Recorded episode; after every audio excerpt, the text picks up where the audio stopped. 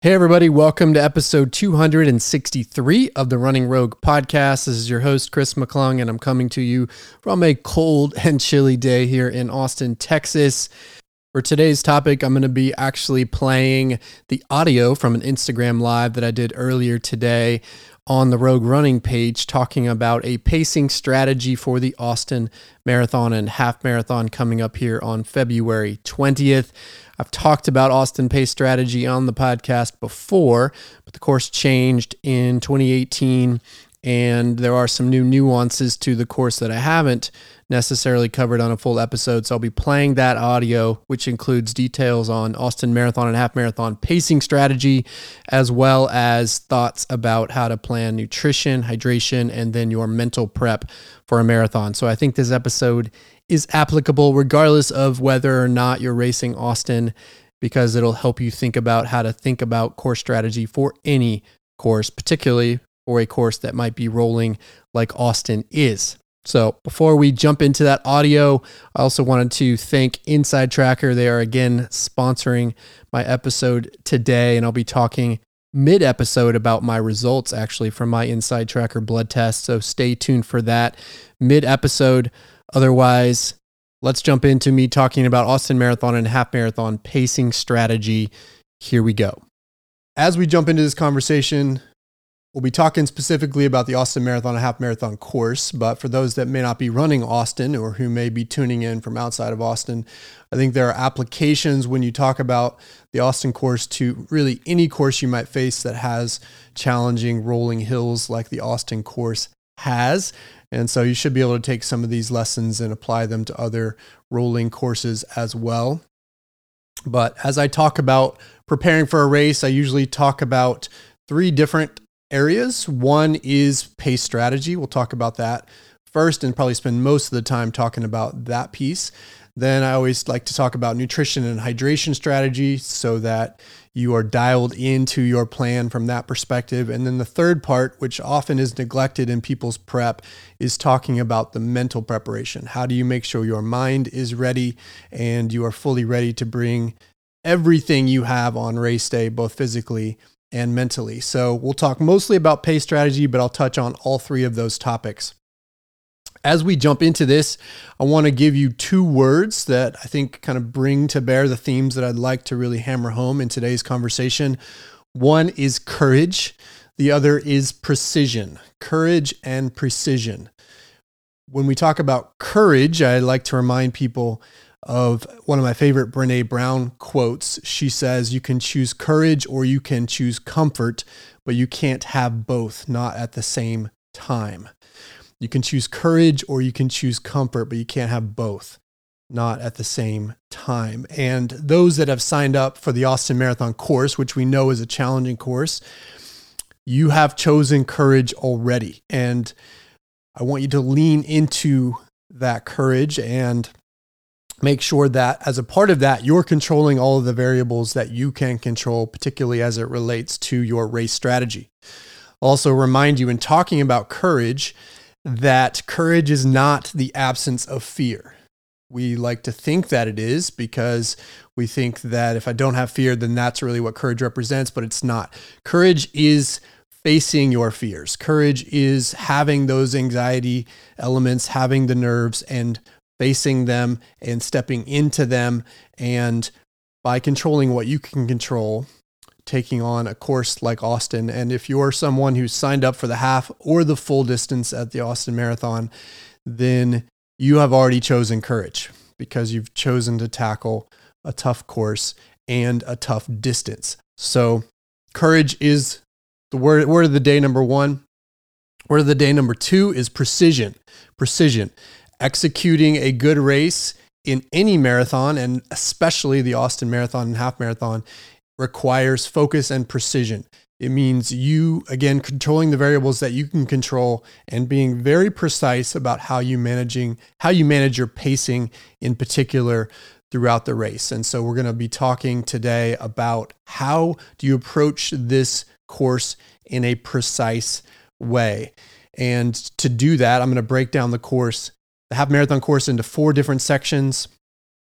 And there's overlap with that and the marathon course. And then for the marathon course, I'm going to be breaking it down into six different session sections, and we'll be covering each of those in terms of how you approach it from a strategy standpoint, the booby traps, the pitfalls to avoid by section, and then of course, how do I actually tackle the paces in each section in a way that allows me to progress well at the end and finish strongly.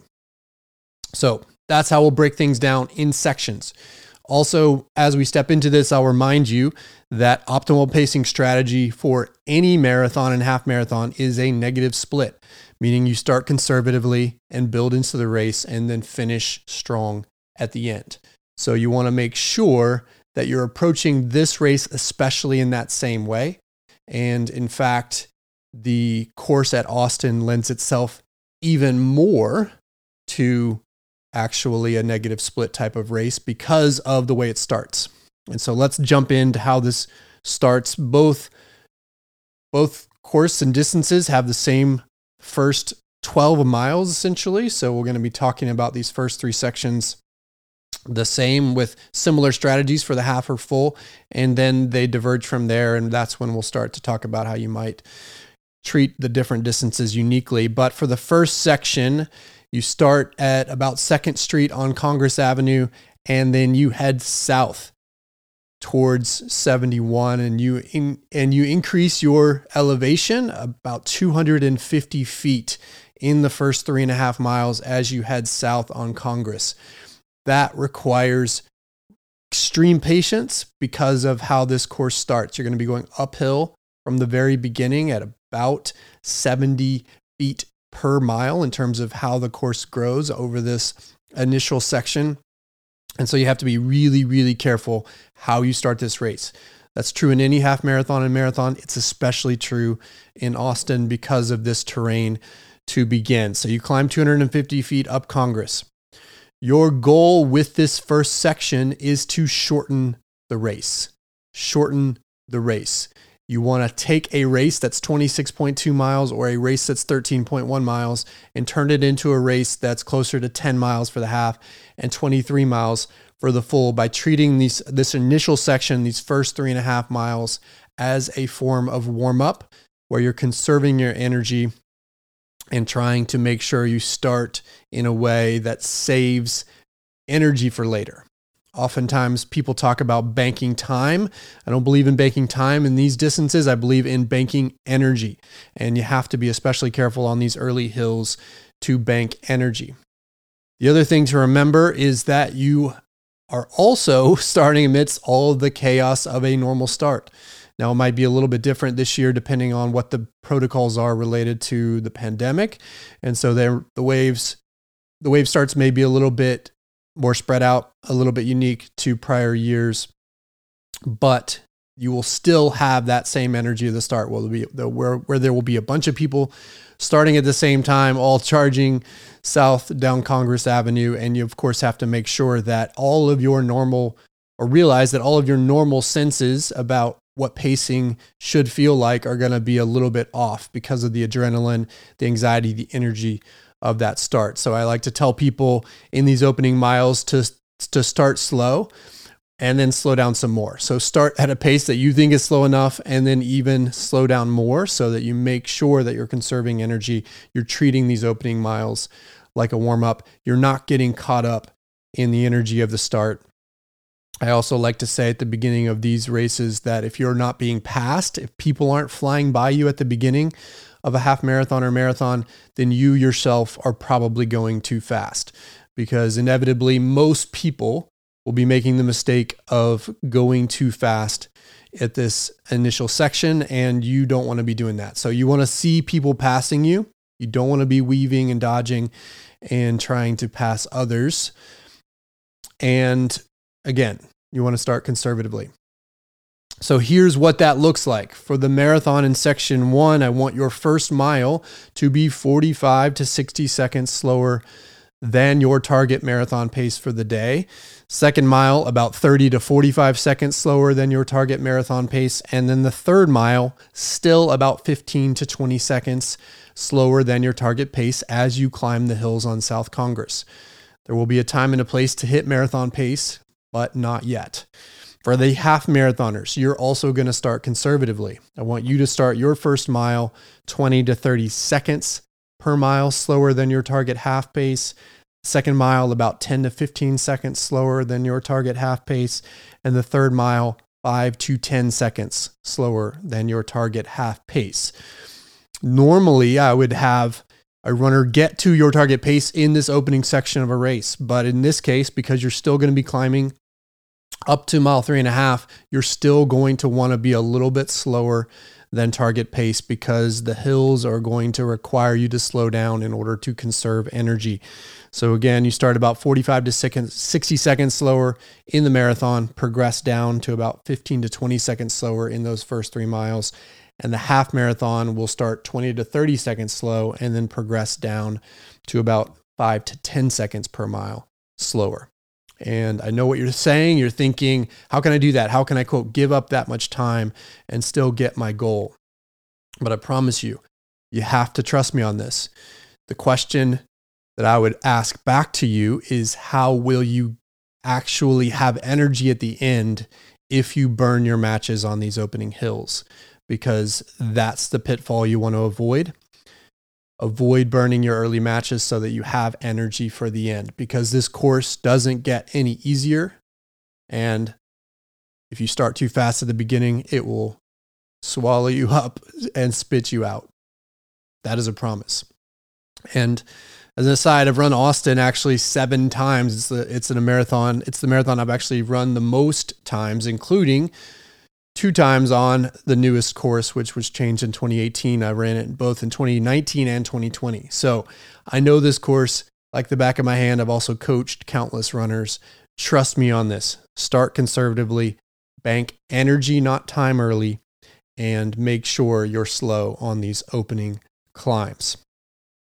So that's section one for both the marathon and the half marathon.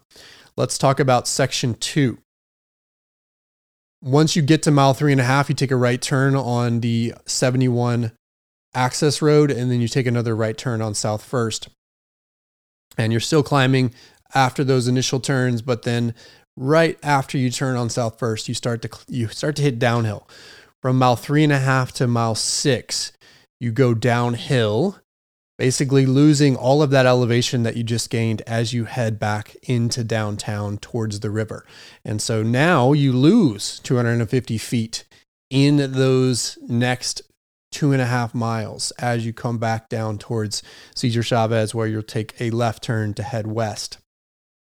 So as you now turn right and head downhill, this is when you can actually start to get to your target paces. And in fact, you're going to want to get to be a little bit faster than your target paces, very, very subtly so. So, your goal for this section, section two, for both the half and the full, is to cruise, is to find a smooth rhythm, let gravity do the work, and get to a pace that is just slightly faster than your target pace. That's going to be maybe five to 10 seconds pass faster than target pace for the full marathoners and five to 10 seconds faster than target pace for the half marathoners as well in this next section. Now, it's really, really important though that you don't get greedy and go faster than that, which will be the temptation. Because this is a nice downhill, the booby trap that often gets people in this section is they go too fast. They let the downhills turn them out of control and therefore end up burying themselves because they destroy their quads in the process. The uphills on the Austin course are tough, but I promise you the downhills are actually where people really sacrifice their races. And so if you're too aggressive either by going too fast on the downhills or if, on the other hand, you brake and try to slow down on the downhills by leaning back, then that will destroy your quads, beat them up, and you're going to need the energy and power from them later. So you want to be as smooth and comfortable on these downhills as possible, hitting a pace that is slightly faster than your target, but not more than that, so that you don't destroy the quads because you will need those quads later. But this is a chance after you climbed in that initial section to get to a little bit faster than your target pace and to start gaining back some of that time. So that's section two, three and a half to six downhill on south first. And I want you to be faster than target pace, but still conservative here so you don't destroy those quads for later. Now, once we hit Cesar Chavez, we continue downhill a little bit, and then things start to flatten out from mile six to mile 10. In many ways, this is the flattest section of the course for both courses. There is still a little bit of a climb as you head up Veterans to Lake Austin Boulevard, right where that JuiceLand is. But otherwise, this part of the course is pretty flat. You have flat sections on Cesar Chavez, you have flat sections around Austin High, and then you have pretty flat sections on Lake Austin Boulevard as you head out towards Hula Hut. And so this is in many ways the most favorable section of the course in order to hit your target pace. And it's a, a section of the course where you can actually dial into your target pace without having to worry too much about modulating on the terrain. And so your mission in this section for both races, section three, is to relax and find a rhythm. Find a smooth and sustainable rhythm right about target pace for both the full and the half. You want to use this section to turn your brain off, to try to find a rhythm. I'll talk later about rhythm mantras, but this is a section where you really want to put your rhythm mantra to work and try to make that rhythm, that pace feel as easy and comfortable as possible. For the half marathoners, you're going to really press in the next section. For the marathoners, you've got plenty of racing still to do. And so, what I want you to do in this section is just find a smooth rhythm, try to turn your brain off, and conserve as much as possible for what's to come. This is also a point in the race where you should still feel pretty good. We're at mile six to 10 of the race for both races. And this is a point where it should feel like sustainable. It should feel comfortable. You should find a smooth rhythm. And so in that also lies a bit a bit a bit of a pitfall, a potential booby trap. This is not where you want to push because you're quote feeling good, whether you're doing the half or the full.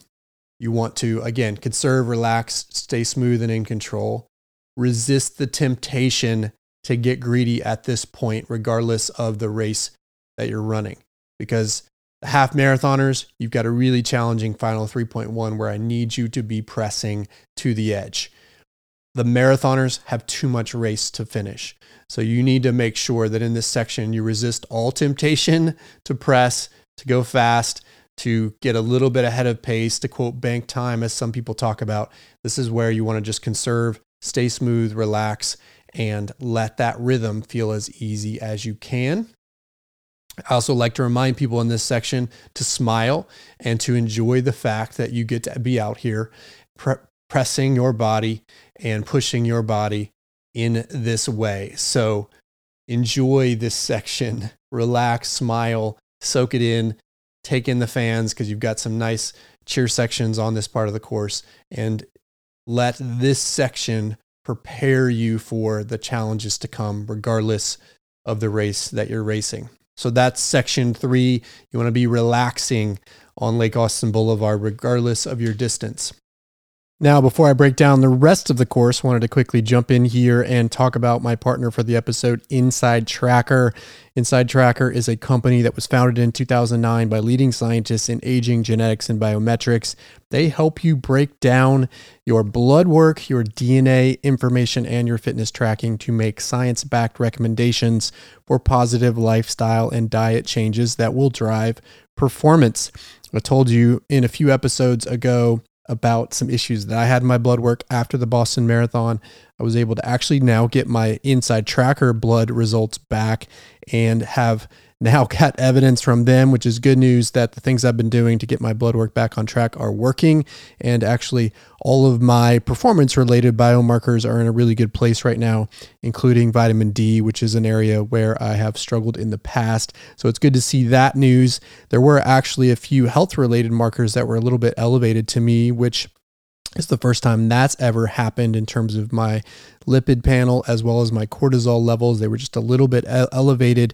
So I've got some changes that I need to make there to bring my diet in control for cholesterol purposes as well as to bring my cortisol down because I was at the time the blood was taken actually facing some stressful times related to the death of my animal, my dog. So it'll be interesting to see how that tracks with time. But the the issues for me on this blood panel actually look great from a performance standpoint, but had some elevated health markers on the lipid panel and on my cortisol levels. So my stress levels were a little higher than they should be. So those are some things that can affect performance that I need to work on. And now I've got specific recommendations from InsideTracker on how to bring those things in line, as well as, of course, how to maintain the other elements that I've been talking about. So I would highly encourage you to check out InsideTracker for that purpose. Again, they look at your blood work, your DNA, as well as fitness tracking to give you recommendations that can help you improve performance. So, to get 25% off the entire InsideTracker store, you go to insidetracker.com forward slash running rogue. That's insidetracker.com forward slash running rogue for 25% off all of their products, including the Ultimate Test, which is what I did. So, go check it out. Highly recommend InsideTracker for these purposes. Now, we're going to switch gears and talk about the half, section four for the half, which is 10 to 13.1. Two of those miles overlap with the marathon, so you'll still be with the marathoners until about that final mile. But for the half marathoners, we're going to focus on you for a section in this final section. got mile 10 to 13.1.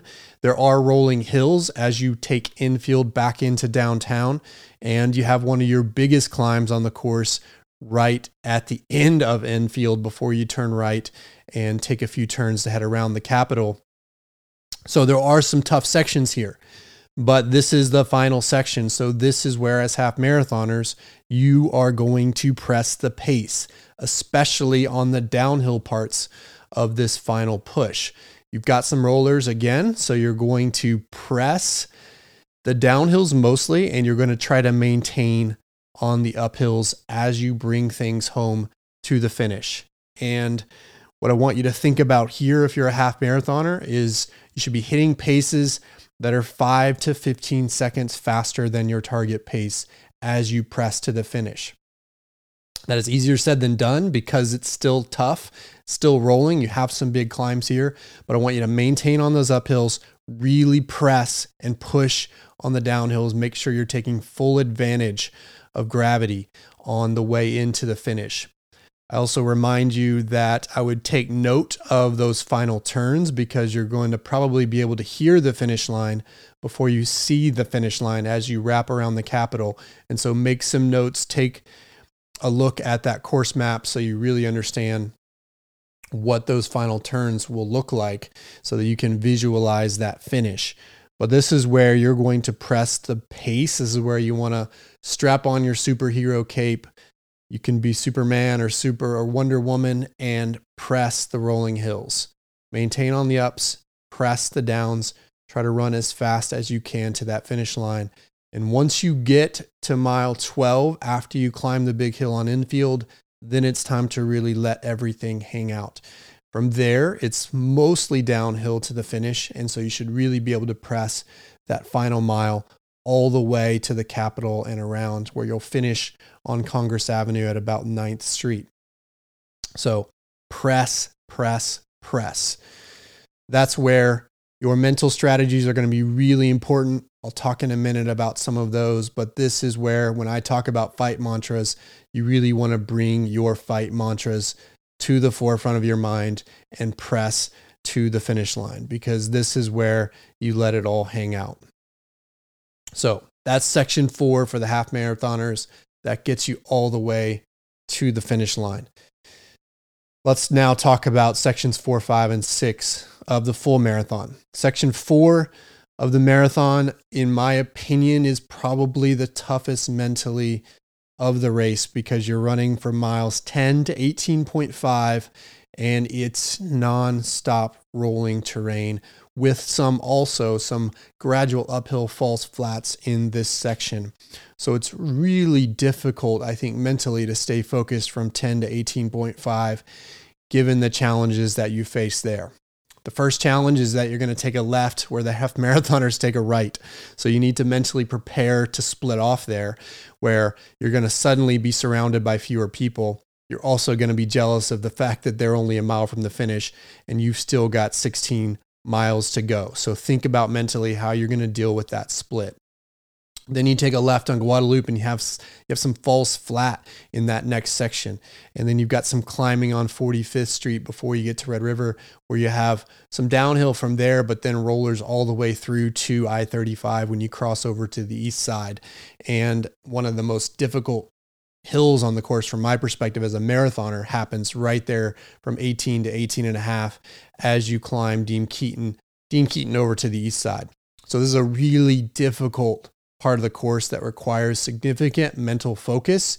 And it also requires you to be conservative because it's not time yet to press towards the finish. So, your main mission on this section as a marathoner is to conserve energy, especially on the hills.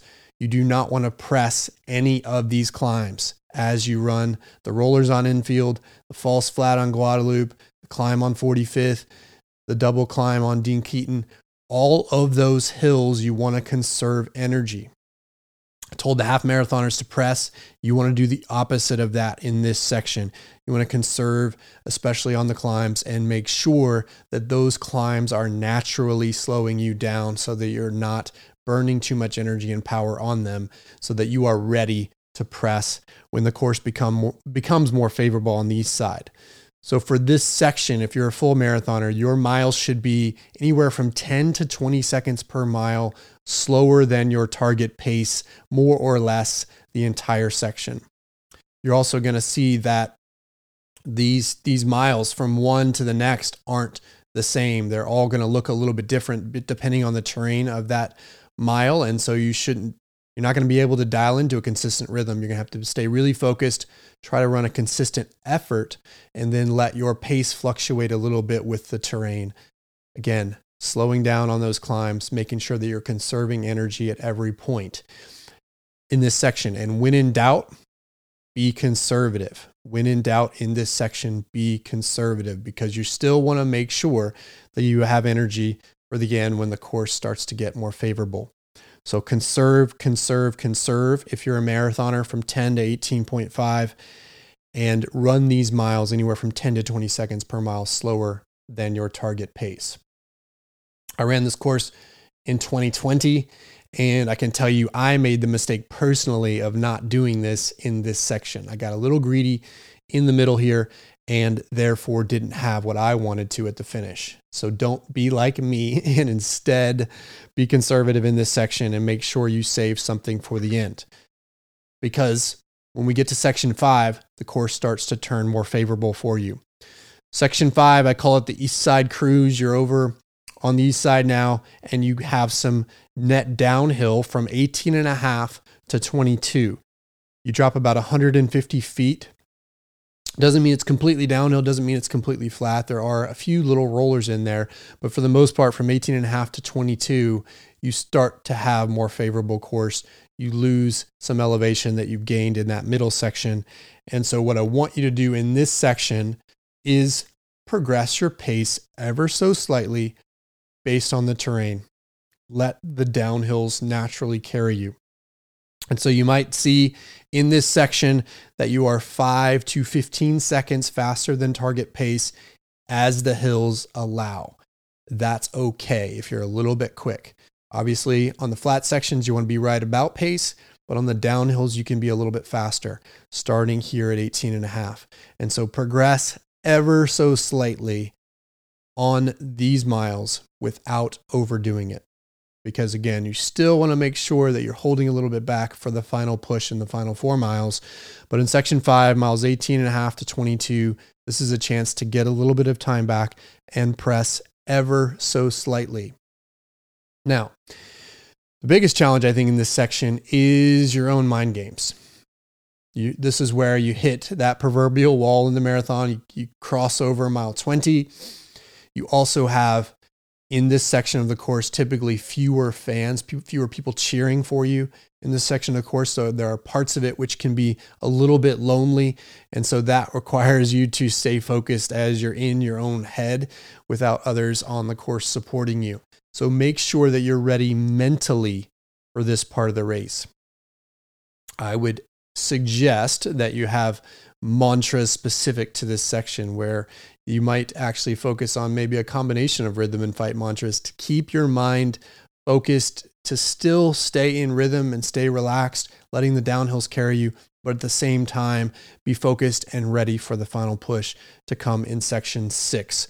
So you're getting a little bit of time back here in section five, but you want to save just a little bit for that final push. So let's talk about section six, miles 22 to 26.2, the final 4.2 miles of the race. This is when you begin your push to the finish, your final close. If that was true for the half marathoners from 10 to 13.1, it is true for the marathoners from 22 to 26.2, where the course is more flat until you get to a few final climbs at the very end of the race. We'll talk about the 11th Street climb at the end, but for the most part in this section, it's pretty flat as you cruise from the east side back towards downtown and then turn around towards the Capitol at about 11th Street. And so, what you want to do here is progress gradually to the finish. You can start picking up your pace based on how you feel on the flat sections, saving ever so slightly a little bit for that final 11th Street climb, but this is where you want to press. This is where you want to put those fight mantras to work. This is where you want to close this race out like a badass and gradually empty the tank all the way to the finish. So you might end up being anywhere from 15 to 30 seconds per mile faster than target pace in this section. If you've conserved your energy early, then you will have what it takes to finish strongly here at the end. You have to trust that. And truly, it's actually the only way you can have success on this course. So make sure you can serve early and then press here at the finish over these final 4.2 miles.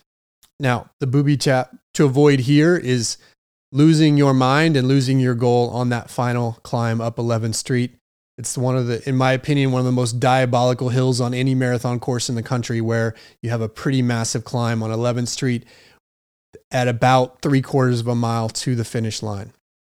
So it's right at the end. You need to save just a little bit for that climb. There's nothing you can do about it. It will slow you down. All you can do is focus on one foot in front of the other to get to the top. So on that hill, press because that's the last climb and then you have a then you have a downhill to the finish from there and so press that climb keep one foot moving in front of the other keep your eyes up to the horizon keep your arms moving your legs driving so that you can get over that final hump before you take the final downhill to the finish where you'll turn left on Congress and finish right where the half marathoners do. So save a little bit, both physically and mentally, for that final climb. But until you get to it, press, press, press. Bring this thing home strongly. And if you've done your job by conserving, conserving early, you will have what it takes at the end to finish strong. So that's your strategy for the marathoners. Those are your six sections, with that final section being the most important as we wrap up this pacing discussion, and then I'll talk a little bit about nutrition and the mental side, I want to remind you about one of those words that I mentioned, which is precision. When I talk about precision with pacing, I want you to try to, again, control what you can control, dial into those paces as well as you can, but you don't have to be perfect. Don't have to be perfect with it. I think there's a perception that you have to be perfect with your pacing in order to have success. That's not true. What you have to do is just be focused and precise with your pacing. And when you have those misses from one mile to the next, that's okay. Stay present in that moment. Make real time adjustments based on what you're feeling and seeing on your Garmin at the time. And just make sure you're not compounding those mistakes when they come because there will be miles that aren't perfect. There will be miles that are maybe slightly fast or slightly slow. That's okay. Leave those miles in the past, but then make real time adjustments in the present to make sure that you hit your next mile on pace. and just then take each mile one at a time, doing your best based on what you've learned from the past, how the feel of the course is playing out, and just stay present with it. That's all I'm asking for when I talk about precision. It doesn't mean that the paces have to be perfect. It just means that you stay present in those paces and use the past to inform the next mile so that you can then hit that next pace right on plan. So, execute the pacing strategy with precision. The other thing that's important with precision and you have absolute control over is your nutrition and hydration strategy. I can't tell you how many times I've heard new and veteran marathoners make mistakes and bonk because they didn't follow their nutrition plan because they quote felt good at a certain time. And so remind my reminder for you here with nutrition and hydration is to have a plan that's based on every long run you've done during your training cycle, everything you've learned about what works for you in training, apply that to your race. Work with your coach if you have one to figure out what your plan should be for both hydration and nutrition and then just execute it exactly as you planned, no matter how you feel on race day. Because you're going to need that energy, regardless of the distance you're covering. You're going to need that energy. You're going to need that hydration. And so make sure you're just simply executing the plan that you have.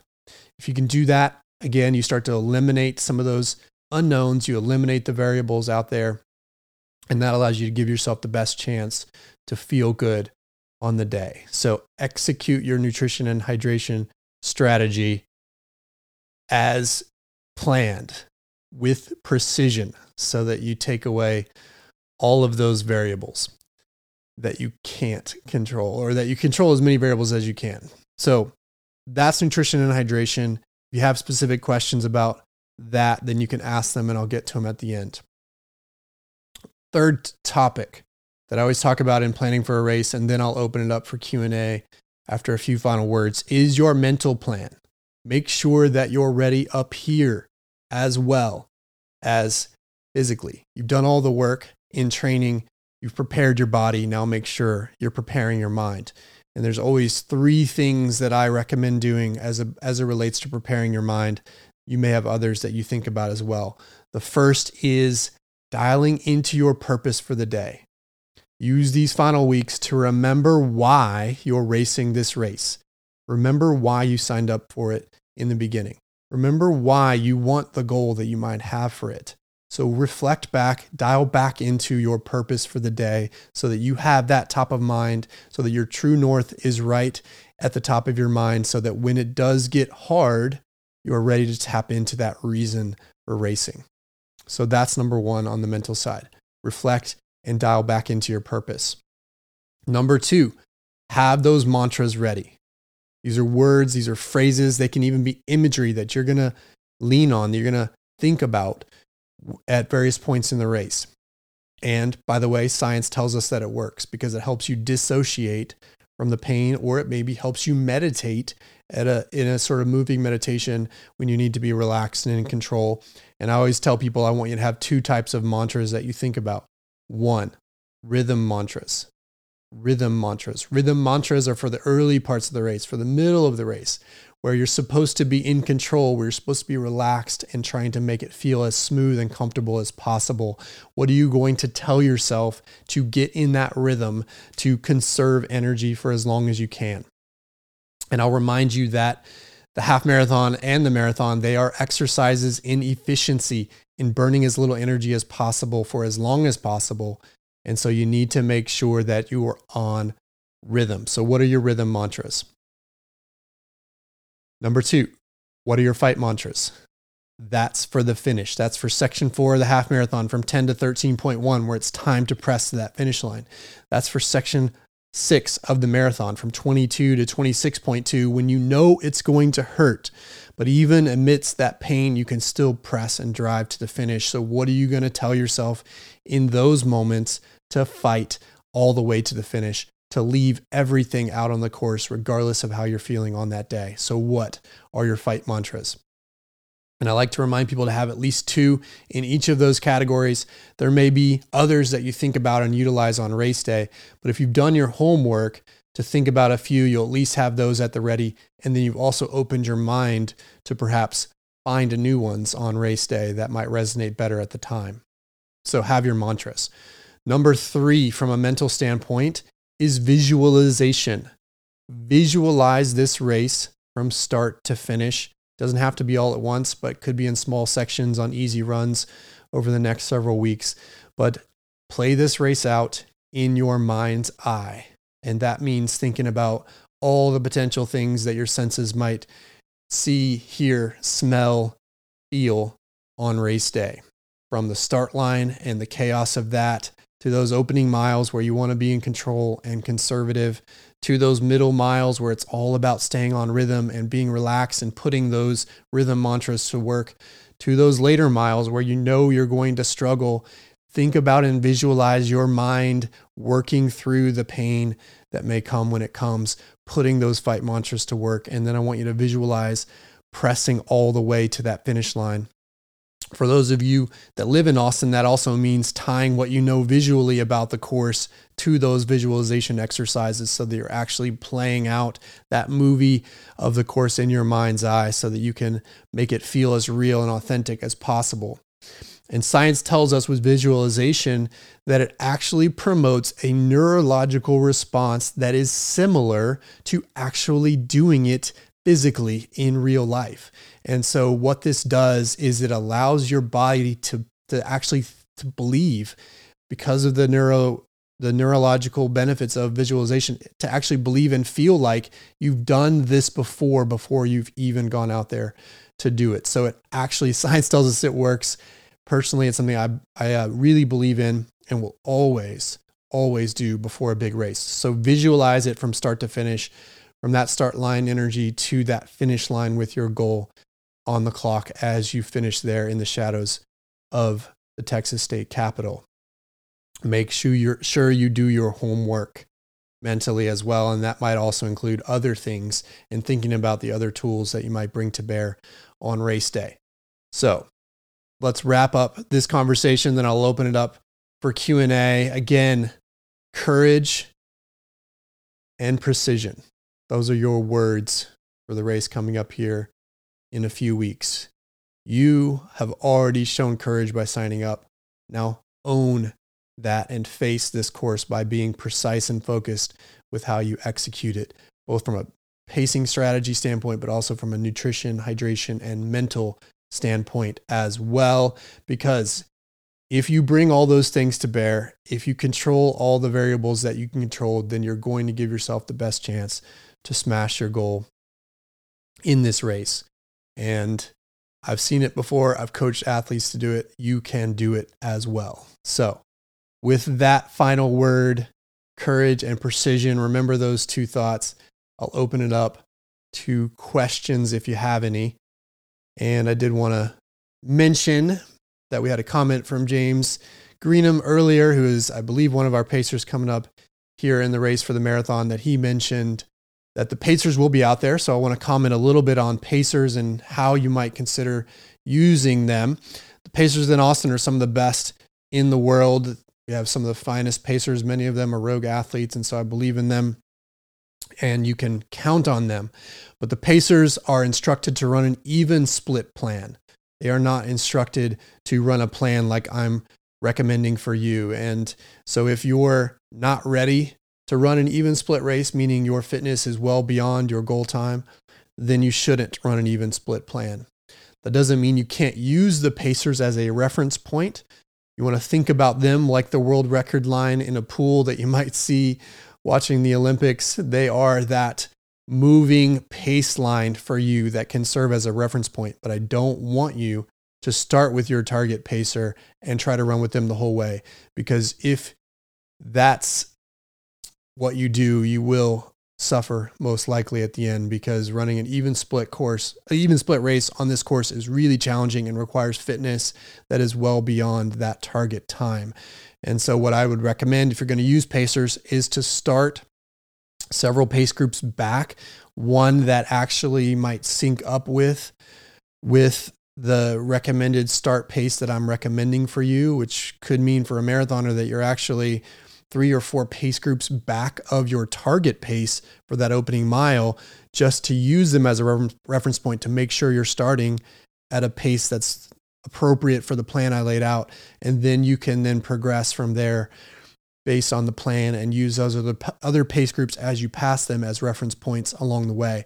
But don't, I repeat, do not run with your target pace the whole time. That, in my perspective, is a recipe for disaster unless you're well beyond that in terms of what you might be able to run on the day.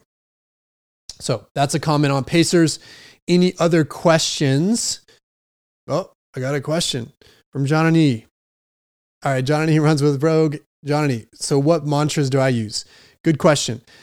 One, I'll remind you on mantras that they need to be personal. They need to mean something and represent something to you. So, so make sure that you're thinking about what's going to personally resonate. I can tell you from a personal standpoint, I'll, I'll, give you a few that have, have worked for me. From a rhythm mantra standpoint, one of the, my favorites is to just remind myself to smile and soak it in, smile and soak it in. So at that point in the race where it's all about being conservative and conserving and staying relaxed and smooth, just reminding myself over and again, over and over again to smile and soak it in. That's one of my favorite rhythm mantras. From a fight mantra perspective, there's a few that I've used in the past several times. One of them is simply every second counts. That's just reminding me at the end that I shouldn't relent. That doesn't mean I have to be on it all the time, but I have to kind of keep in the top of my mind that every second matters. And so don't neglect to press for every second of the race, even when it hurts. Another one I like to use is when it hurts, push harder. When it hurts, push harder. Another one I like to use is when it hurts, push harder. When it hurts, push harder. That's a reminder that if you're hurting at the end of a race, that it it doesn't actually get better often if you slow down it's still painful and so if you just press into that pain then you can get to the finish line sooner and therefore end the pain sooner so another one i've used is when it hurts push harder and those are a few examples but you've got to think about what's going to work for you and there's no right answers but just think about the words and phrases that you think will resonate to you come up with a few in each category and then be ready to put those to work on race day so, good question. Thank you, John and E. And good luck to you on your first marathon. All right, we didn't have any other questions, so I wrapped that Instagram live dialogue there, and I'll wrap this episode here as well.